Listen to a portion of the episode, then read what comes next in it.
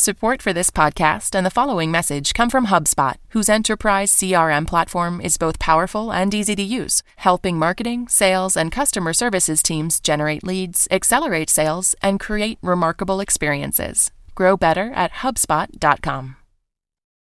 Okay, everyone. Okay, everyone. This is NPR. Phones down, eyes forward.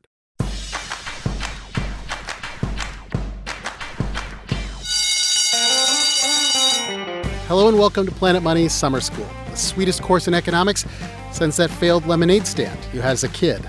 This is class number two Markets and Pickles. I'm Robert Smith. Every Wednesday till Labor Day, we are meeting here in your ears to learn the essential principles of Econ 101. And if you pay attention and pass our final exam, we'll put your name on a summer school diploma that lawyers tell me is in no way to be considered a diploma. Hopefully, you've spent the last week after class one thinking like an economist, waving your hand at past decisions and saying, Sunk costs, get thee behind me.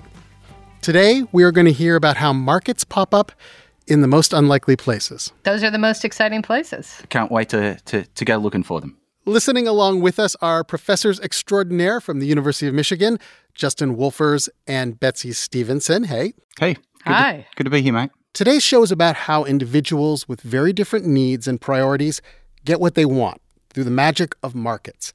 And in a market, there is this constant dance between supply and demand. If you know one thing about econ, it is probably this there is an equilibrium, a price where the supply of a product or service meets the demand for that product or service. And I know we promise no charts and graphs for summer school, but just this once, we're going to do an audio chart with our voices. Justin, Justin will be supply, which goes up as the price increases. And what you heard there was the excitement that I have as a producer when there's a really high price. That excitement leads me to want to produce more and more. That's supply. Betsy, got to do demand. Betsy's giving me the glare that says, "You know, I have a PhD."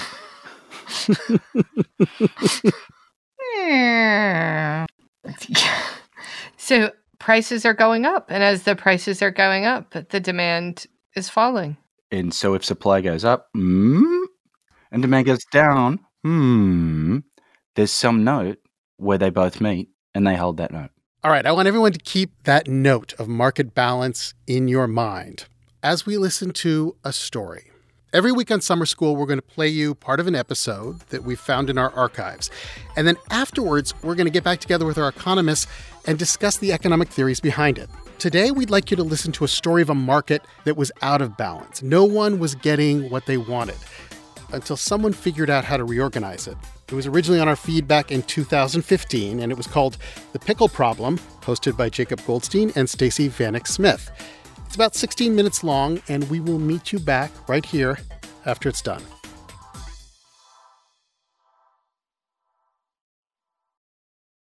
About 10 years ago, Susanna Morgan was running a food bank in Alaska, and she really needed fresh produce. She always did. One day, the phone rang. It was this big national charity called Feeding America. Feeding America is this network of food banks all around the country, including Susanna's. And what they do is they get these big donations of food and they figure out where they should go. On this call, they said they had a big donation for her. It was not fresh produce. It was a truckload of five gallon buckets of pickles. You're kidding me. You're offering me pickles? and the Feeding America person would have said, Yeah, I know, I know, I know. But you guys have been hanging out there at the top of the list for quite a while. And this is the first thing we've had that we think will really make it all the way to Alaska. And what did you do with them? Uh, we strong armed every soup kitchen we could find into taking pickles. Susanna would ask the people from Feeding America, why aren't we getting more fresh produce? Feeding America would say, well, we didn't offer you that truckload of oranges out of California because we thought the transportation would be too expensive. And I would say, ah! That scream there, that's because Susanna had set up her own transportation system so that if Feeding America had offered her fresh fruits or vegetables, she could get them trucked to Alaska really cheaply. But the people at the Feeding America home office didn't know that. And a lot of food banks had this problem. One food bank director in Idaho, my home state, complained that he got a truckload of potatoes. I mean, come on, it's Idaho. Of course, he already had a warehouse full of potatoes that had been donated by local farmers. This system had real consequences for hungry people all over the country. It meant that people in Alaska were not getting fresh produce, were not getting, say, potatoes. And at the same time, the food bank in Idaho had too many potatoes and not enough other stuff. Everybody knew this was a problem, but for a long time, they just lived with it. And then, Susanna says, a new CEO came into Feeding America and as usual, what happens when you bring in a pair of fresh eyes, they look at something and say, hmm, I can't imagine why you guys are living with that system that sucks. Um. Hello and welcome to Planet Money. I'm Jacob Goldstein. And I'm Stacey Vanek Smith. Today on the show, how a bunch of food bank directors, including at least one socialist, tried to figure out a better way to get food to hungry people. Their bold experiment? The free market. Sort of free, anyway. Definitely a market. This message comes from NPR sponsor Western Governors University. WGU offers online bachelor's and master's degrees in business, IT, education, and nursing. Their innovative competency based learning model was designed specifically to fit the lives of busy adults. With WGU, you can move through the material you already know and spend time learning what you don't, which means the faster you demonstrate what you know, the faster you finish. Learn more by visiting wgu.edu/slash planetmoney. What does it mean to be the only person who looks like you at your place of work? I was the first Latina in the newsroom at NPR ever to step foot who wasn't cleaning it. We discuss the reckoning over race taking place in newsrooms across the country. Listen and subscribe now to It's Been a Minute from NPR. That bold experiment happened about 10 years ago. The new CEO started gathering together a group of people, some from headquarters, food bank directors from around the country, including Susannah Morgan from Alaska, also a few economists from the University of Chicago. Susannah and the other food bank directors start flying to Chicago every few months, sitting down in a room and talking about their own version of the pickle problem. And pretty soon, Susanna says, they get to the heart of it. It is a problem for someone else to make decisions for you. Uh-huh. Right? It is a problem if somebody else is trying to decide whether this is something you need or not when they don't know what's in your inventory. They don't know what your local donation supply is. They don't know what donated transportation you've arranged for or what your fundraising is at the moment. So to have a central office trying to make those decisions far away from those sources of knowledge led to all sorts of mismatches. When the economists in the room heard Susanna and her colleagues lay out the problem this way, they got very excited. Susanna remembers one economist in particular named Canice Prendergast. Once we were able to, to lay it out in those clear terms, then, then Candace from the University of Chicago was able to say, well, sounds like an economic problem to me. There's this phrase in economics, the local knowledge problem, and it's why centrally planned economies don't work very well no matter how smart the people in control are, whether they're in headquarters or the capital or the castle or whatever, they just don't have the knowledge to decide whether the people, you know, out in Alaska should get pickles or oranges. And when I talked to Canice, the economist who was in the room with Susannah and the others, he told me the clear answer to the local knowledge problem is a market, a place where buyers and sellers come together. Because the beauty of a market, and in particular, the beauty of prices, is they show you how much different people, or in this case, different food banks, value different things. But Canice says that room full of food bankers was not very excited to hear his pitch for the virtues of the free market. One of the food bankers, a wonderful guy called John Arnold, came up to me and said, Look, I'm a socialist. I have no interest in this. I'll listen to you, but I don't think I have any interest in this. I should mention that John Arnold passed away, but when I ran this quote by Susannah, she said, Yeah, I could totally imagine John saying that. And anyway, John was not the only food banker who was wary of the market. I think many of them have the following sense markets are sometimes unfair. It benefits the powerful, it benefits the wealthy, it benefits the strong.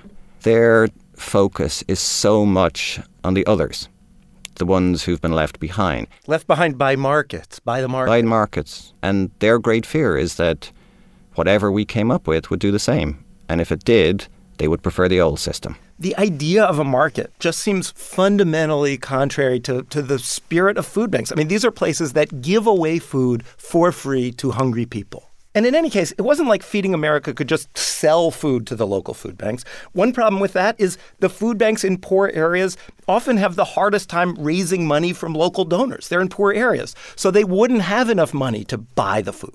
So Canice and the other economists asked the food bankers, what about fake money? What if Feeding America created its own little economy and gave out fake money to all the food banks, which they could use to buy the food?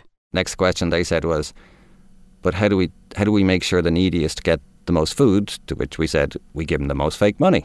And in some sense, maybe that was one of the early breakthrough moments, which was the idea that the poor can actually be wealthier than the rich. In fake money. In fake money, exactly. You could imagine distributing this fake money to the neediest places and then letting them buy, you know, whatever they want out of this national Feeding America system. But you still have to solve all these other problems. You know, what should prices be in this new fake money? How do you let everybody shop in a way that's fair? So, more flights to Chicago, more meetings with the economists. And finally, Canice and his colleagues came up with the big idea. Canice said, Well, how about eBay? How would it work if we set up a system in which all of the food in truckloads that's donated goes onto a, a, a technology platform and the decision as to whether you want it for your food bank is made at the food bank, and how much you want it is made by how much you bid on it. And how did that play in the room? The clouds opened and the angels sang. no, that never happens. I know. I, I, okay, maybe it wasn't quite uh, that biblical, but it, there was literally this this moment in which we just went, "We have had a breakthrough." It was like setting up a whole economy: fake money, prices set by auctions, and with that key twist the food banks that fed the most hungry people would get the most fake money. To see how the system works in real life, I went out to the Community Food Bank of New Jersey last week. They have this huge warehouse out by the Newark airport. Tristan Wallach gave me a tour. You can see some raisins up here, canned salmon. You got some grapefruit juice. Um, what else do we have here? We have some tomato sauce. Tristan says the most recent thing he bought at auction with that fake money is some syrup. The pancake syrup interested me in particular because I know we just bought some pancake mix. So it was a moment when syrup was particularly valuable to you because you were a guy with pancake batter but no syrup. Exactly. So, at least for now, that means a lot of people in New Jersey can now have syrup with their pancakes. We'll cut up here. We can head back to the office. The office is a smallish room attached to the warehouse, and it's where Tristan bids in these auctions. We get in there, and he opens a browser on his computer, logs into the Feeding America system, and shows me this morning's auction. Down at the bottom of the page, there's a number in red. This is like Tristan's bank account of fake money. The money, by the way, has this warm, fuzzy sounding name shares. What does this say right here? Yeah, it says available shares. Um, at the moment, I have 5,439 shares. I view it as like monopoly money. Except that it has real consequences.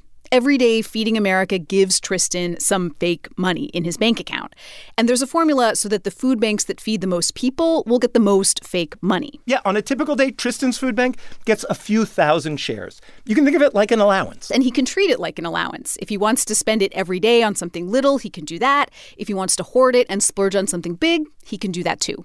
Today, he pulls up the auction on his computer, looks through the stuff. There's some Fanta grape soda, some Polly-O cheese, and then something catches his eye. It's a truckload of cereal. Clicking on here, I can see that there's uh, a lot of corn flakes. There's a little bit of frosted flakes on here. There's some Kashi cereal. It's about 100,000 boxes in all. And he says cereal is something people always want and that he doesn't get enough of from his local donors. He can't actually see how much the other food banks are bidding. And Canice and Susanna and the others, they designed the system this way so that people couldn't just wait until the last second and bid one more fake dollar to get what they wanted. So it's a sealed bid auction. You put a number in and wait, and when the auction's done, you see if you won. The system does tell Tristan that, on average, truckloads of cereal like this one have sold for 4,400 shares. I currently have about 5,400 shares, so I'm going to bid all of my shares. You're going all in for I'm the gonna, cereal. Yeah, I'm going to go all in. And even going all in, this is no guarantee that I'll get it. Tristan types in his bid, clicks submit. Now it's a waiting game, crossing fingers and hoping for the best. I asked Tristan to show me some of the other stuff that's sold at auction lately, and he pulled up a bunch of results on his screen. And what's this one? Pickles. Um, Pickles. What was the price? They put in a bid of minus 2,000. minus 2,000. For stuff that's really unpopular, food banks don't want to pay to truck it in and they don't want to find a place to store it. So they can bid negative shares. In other words, they can say, sure, I will take the pickles if you will give me extra fake money. That's what happened with the pickles. So they won it by saying, yeah, we'll take it off your hands if you pay us. Exactly. A few minutes after Tristan bid on that cereal, this morning's auction is over. I think the results should be in if we. I'm nervous. Are you nervous? I'm a little nervous. Tristan hits refresh. So we lost it. Ah, so, you didn't get it. No, someone else won this load with 11,564 shares. The winner bid twice as much as Tristan, someone in Evansville, Indiana. Tri-State Food Bank. Yes, hi. I'm trying to reach John, please. This is him. This is John Strain of the Tri State Food Bank, proud new owner of 100,000 boxes of cereal. Was there a particular reason right now that you especially wanted cereal? I just knew that we were down to basically about a half a trailer full of cereal, and it goes. Uh, it, it probably will be gone in the next two weeks. John actually gets less fake money allowance every day than Tristan, but he'd been saving up for weeks, and he was about to run out of cereal, of this food that everybody really wants. It's a breakfast, a supper, a midnight. It doesn't matter when you eat cereal. You know, you eat it dry, you eat it with milk. You know, whatever, whatever makes you happy. He figured it was worth it to go big, spend more than twice the average, and get that cereal. If Tristan in New Jersey decides that he really needs cereal, he can save up too. Put his own monster bid up the next time more cornflakes come up for auction. John and Tristan are too new to remember much about that old system back when Feeding America just sent people stuff. But it seems like the new system is definitely an improvement. Susannah Morgan said the auction system meant they could finally get produce at the food bank in Alaska. And Canice, the economist, told me even John Arnold, the socialist from Michigan, even he came around in the end. He went from being the most skeptical to being somebody who actually thought it was worth doing. Wait, what happened? I think what he realized was the use of this market would give him access to a lot of really cheap food. So while other food banks were in bidding wars over cereal, John Arnold could swoop in and pick up the stuff that everybody else was ignoring. And he became what we call the bottom feeders. He was one of these guys who'd log in every morning, see what was cheap, get loads of it. And his solution was essentially the market allows me to get a lot of pounds of food in a way that I did not get before. And when Canice says John would log in and see what was cheap, he of course means what was cheap in fake money. And one of the really interesting things that has emerged from this system is just how different prices are in this fake money food bank economy compared to the, you know, real money economy we see at the grocery store. Like peanut butter is incredibly valuable in the food bank economy. It lasts forever, it doesn't have to be refrigerated, and it is a great source of protein. Also, kids love it. A truckload of peanut butter can cost tens of thousands of shares. Dairy, on the other hand, really cheap in the food bank economy. Lots of food banks get local donations of dairy. They often have to move it pretty quickly because it has, you know, short expiration dates. It's harder to store because you have to keep it refrigerated. So, up in Michigan, Canice says, John Arnold could buy a lot of dairy. And in the end, John Arnold really helped this system take off all around the country. He was a very persuasive figure because I think a lot of the other food bank directors said, if he's in, I'm in, because they thought he was unlikely to be a candidate to go along with this. If the socialist is in on the market system, how bad could it be? Exactly. There was one part of the new system that did not work out. Yeah, when Canice and Susanna and the others were in that room creating this new system, they figured food banks should be able to sell food to each other for fake money. So that Idaho food bank with all the potatoes could sell them to Susanna in Alaska and get fake money to buy whatever they needed in Idaho. But even though the food bankers are okay with buying stuff for fake money, they don't really want to sell stuff to other food banks. Here's John Strain, who bought the cereal for that food bank in Indiana. If I'm a food bank and I have extra product, I'm going to share it with another food bank. I don't want no extra money, no nothing out of it. I've shared with five different food banks in the last 60 days. I just think you should share what you've got if you've got plenty. So, okay, food bank directors are fundamentally generous people. It's why they're running food banks, right? And that is part of the reason this this corner of the market never took off. But Susannah Morgan says there is something else at work. There's something subtler, really another kind of economy. This is a, a, network built on relationships. If you work at a food bank, she says, you need to have friends at other food banks. You're going to rely on those people for more than just food. You're going to rely on those people for stealing their good fundraising practices. you're going to rely on those people for um, advertising the positions that you have open. So those people are your best source of um, of learning and contacts, and you can use food as one of the ways you nurture those relationships. Susanna is now running the Oregon Food Bank, and she says she does occasionally use the system to sell food to other food banks, but not often. She says she would much rather just give it away to another food bank.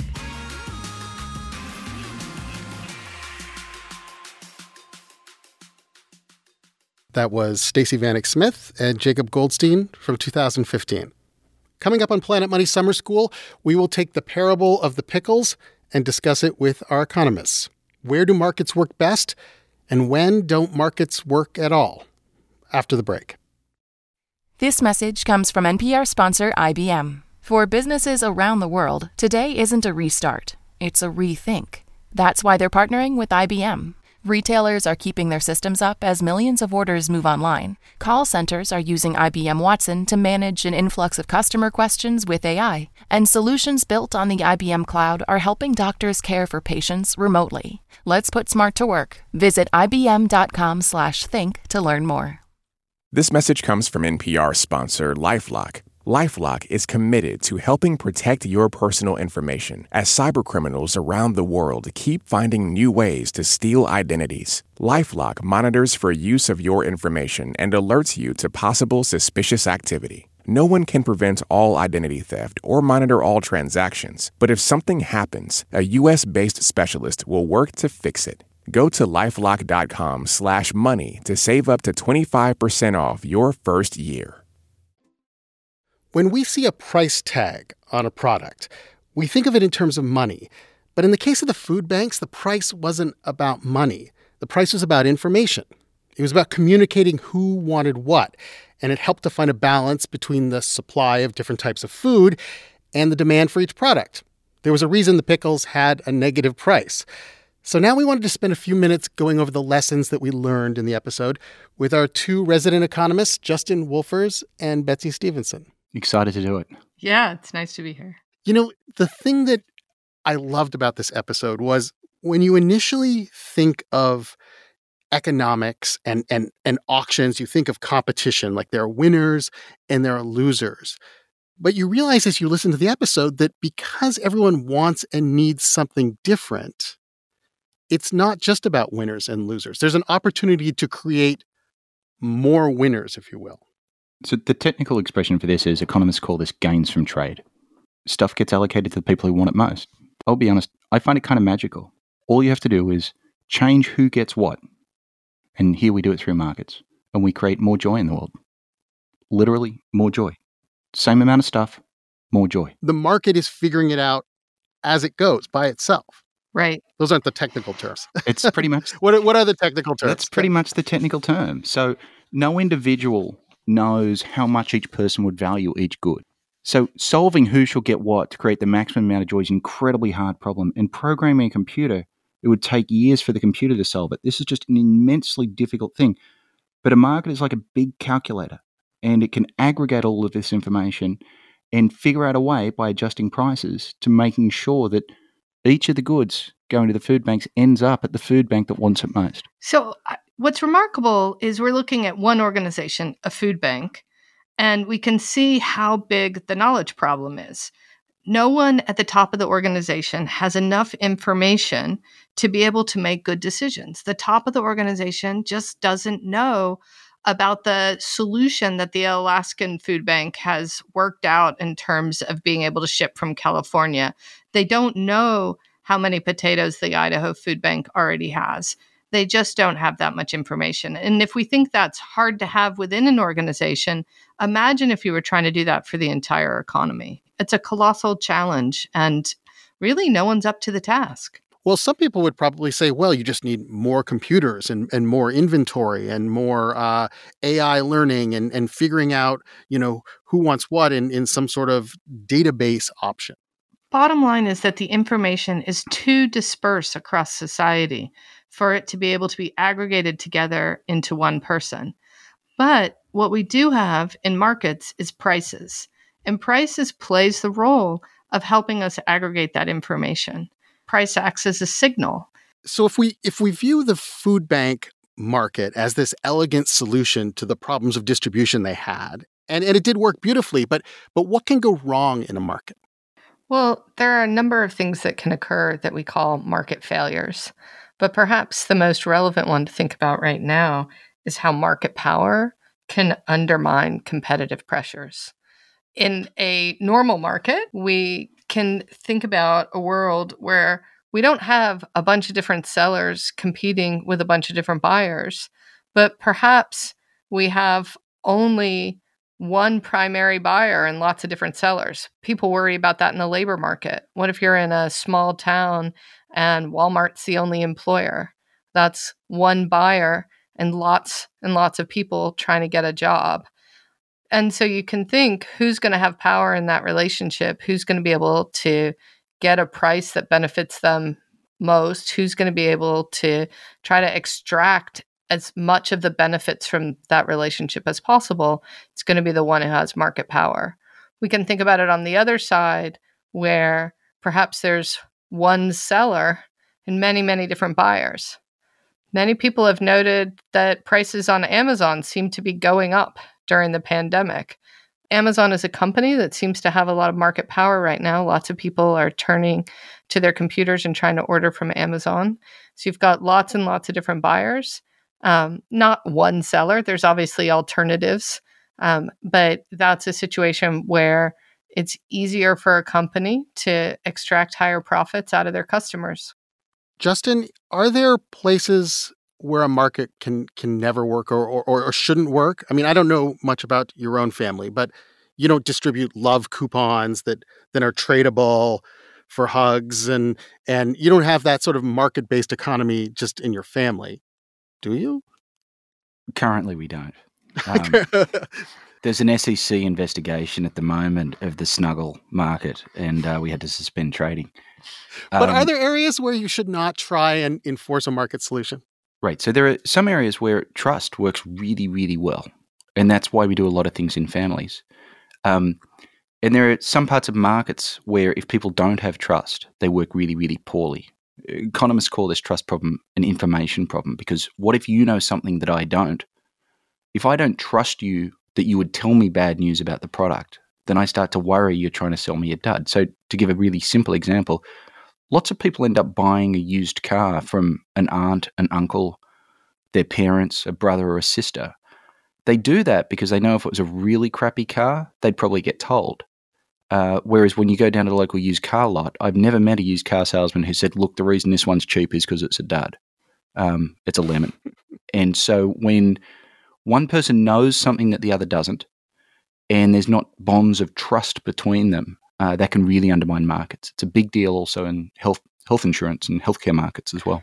Let me give you another situation where people are typically not comfortable with markets. And that's for things where people feel like trading, particularly involving cash, would be repugnant. So we don't have a market for organs.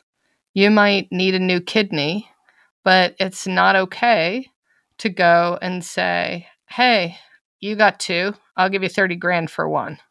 Right? That market is seen as uh, just morally wrong. Although, to be clear, a lot of economists think that's a mistake. If we offered people 30 grand for kidneys, we might get more kidneys. So there's this delicate dance between e- economics and ethics here. But but those are places where you know there are real ethical concerns about people who would you know think you know my i got to put food on the table for my kids and i don't the market for my labor isn't working out very well maybe i should start selling off a kidney that is um, a reason why there's lots of markets that we have tried to say you know we're just not comfortable with this the technical term is icky icky uh, that's going to be one of our vocabulary words for the day icky as well as the phrase local knowledge problem where people at the top of an organization don't know what's happening down at the bottom, and the phrase gains from trade, which Justin used, where if you allow people to voluntarily trade, everyone can get happier. There's just more joy in the world. So, one thing we want to do each week is to give you, the summer school student, an assignment, something you can think about during the week about applying these lessons to your life. Justin?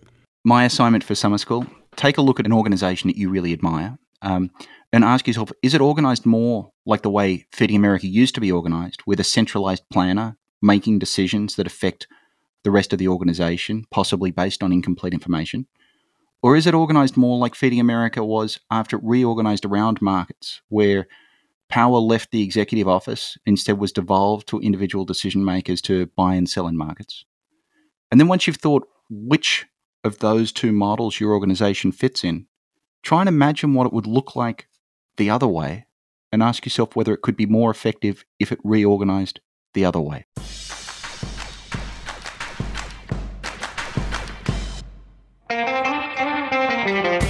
Okay, listener, you have your assignment, and let's take a look at the syllabus. We will be back next Wednesday with a class where we consider price elasticity and barriers to entry by talking to a drug dealer.